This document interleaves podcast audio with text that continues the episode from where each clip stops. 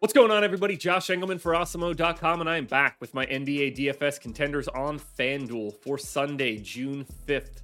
Now be sure to hit that like button, subscribe to the channel, and hit the notification bell so you know when everything goes live. Follow me on Twitter at Josh Engelman. Let me know in the comments who your favorite plays are, and then go sign up at No House Advantage using the promo code Awesemo so that you can get yourself $25 on your first deposit. Now, we're rounding out the bottom of my top 10. Marcus Smart, Otto Porter, Derek White, Draymond Green, and Jaylen Brown on the outside looking in. Who will be my favorites? My top five plays for today? Time to find out. In at number five, we've got Andrew Wiggins. He's 11K, projected for 31.5, optimal lineup 46% of the time. Wiggins is like your standard issue starter in this series. 36 minutes, neutral usage, 17 points, 7 boards, an assist and a half, a steal, a block.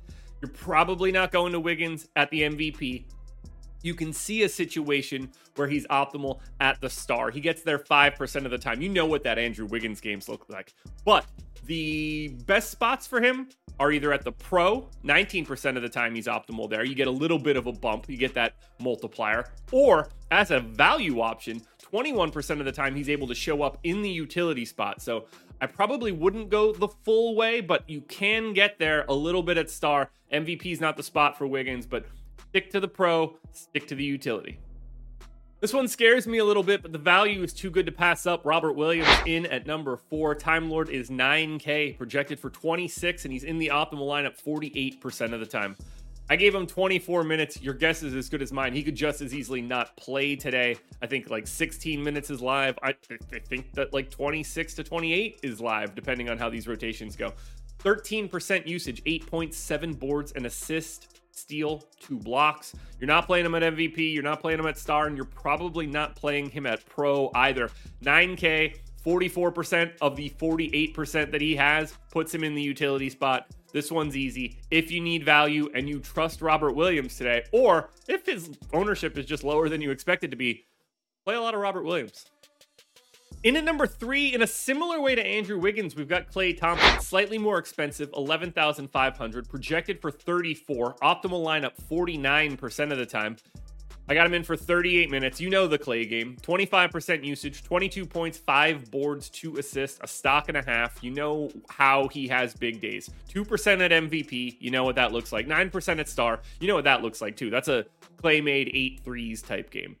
27% of the time he's in there at pro. That means he can have like a mild, like he can have an above average game and still get you there with the multiplier. You don't need the complete nuclear Klay dropped 45 real points in 3/4 type game. 10% still at utility, so not as much as Wiggins. It's a little bit harder with that extra 500, but either way, we want to go to Klay today. You know he's going to have some game in this series where the shot falls and it comes in bunches. No reason it can't be game 2.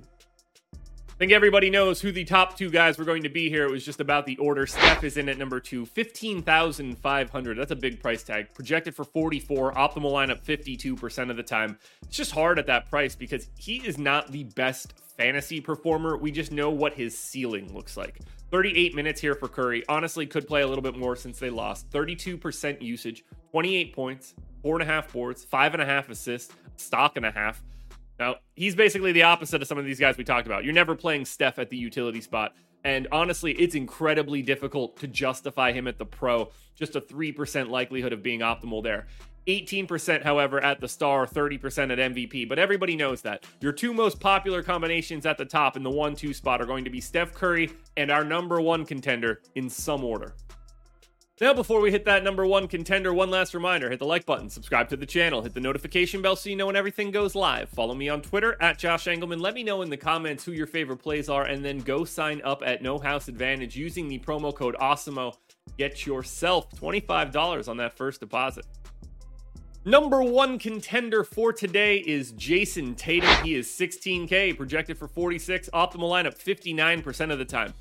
Take a look at that, by the way. Remember like the Dallas series where Luka would be 85, 90% because he's such an outlier. We don't really have that. We know Jason Tatum is the highest likely scorer and, you know, he's going to play 40 minutes or more in a competitive game. But because of the way that this series works, with the amount of actual high-end NBA talent, it flattens everybody together. So you can make a very realistic case of not having Jason Tatum in a lineup at all, even though he's my number one contender. He's not even in there 60% of the time. So be aware of what this stuff looks like today.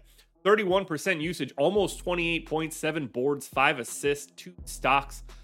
40% of the time, he's your optimal MVP, 18% at star, and then you probably aren't putting him anywhere else. There's no justification whatsoever to put him at utility. And honestly, even at the pro spot, it's going to be a really tough sell. You're just paying up for Jason Tatum. If you like Tatum, he's in the MVP or the star. If you're a little weary about Tatum, he should not be in your lineup at all. It's a weird thing to say about your number one contender. Alrighty, folks, that will do it. Those are my NBA DFS contenders on FanDuel for Sunday, June 5th. DraftKings version of this video is around here somewhere, so check it out. Good luck tonight, everybody. Win that money. We are back again tomorrow morning for another edition of The Contenders.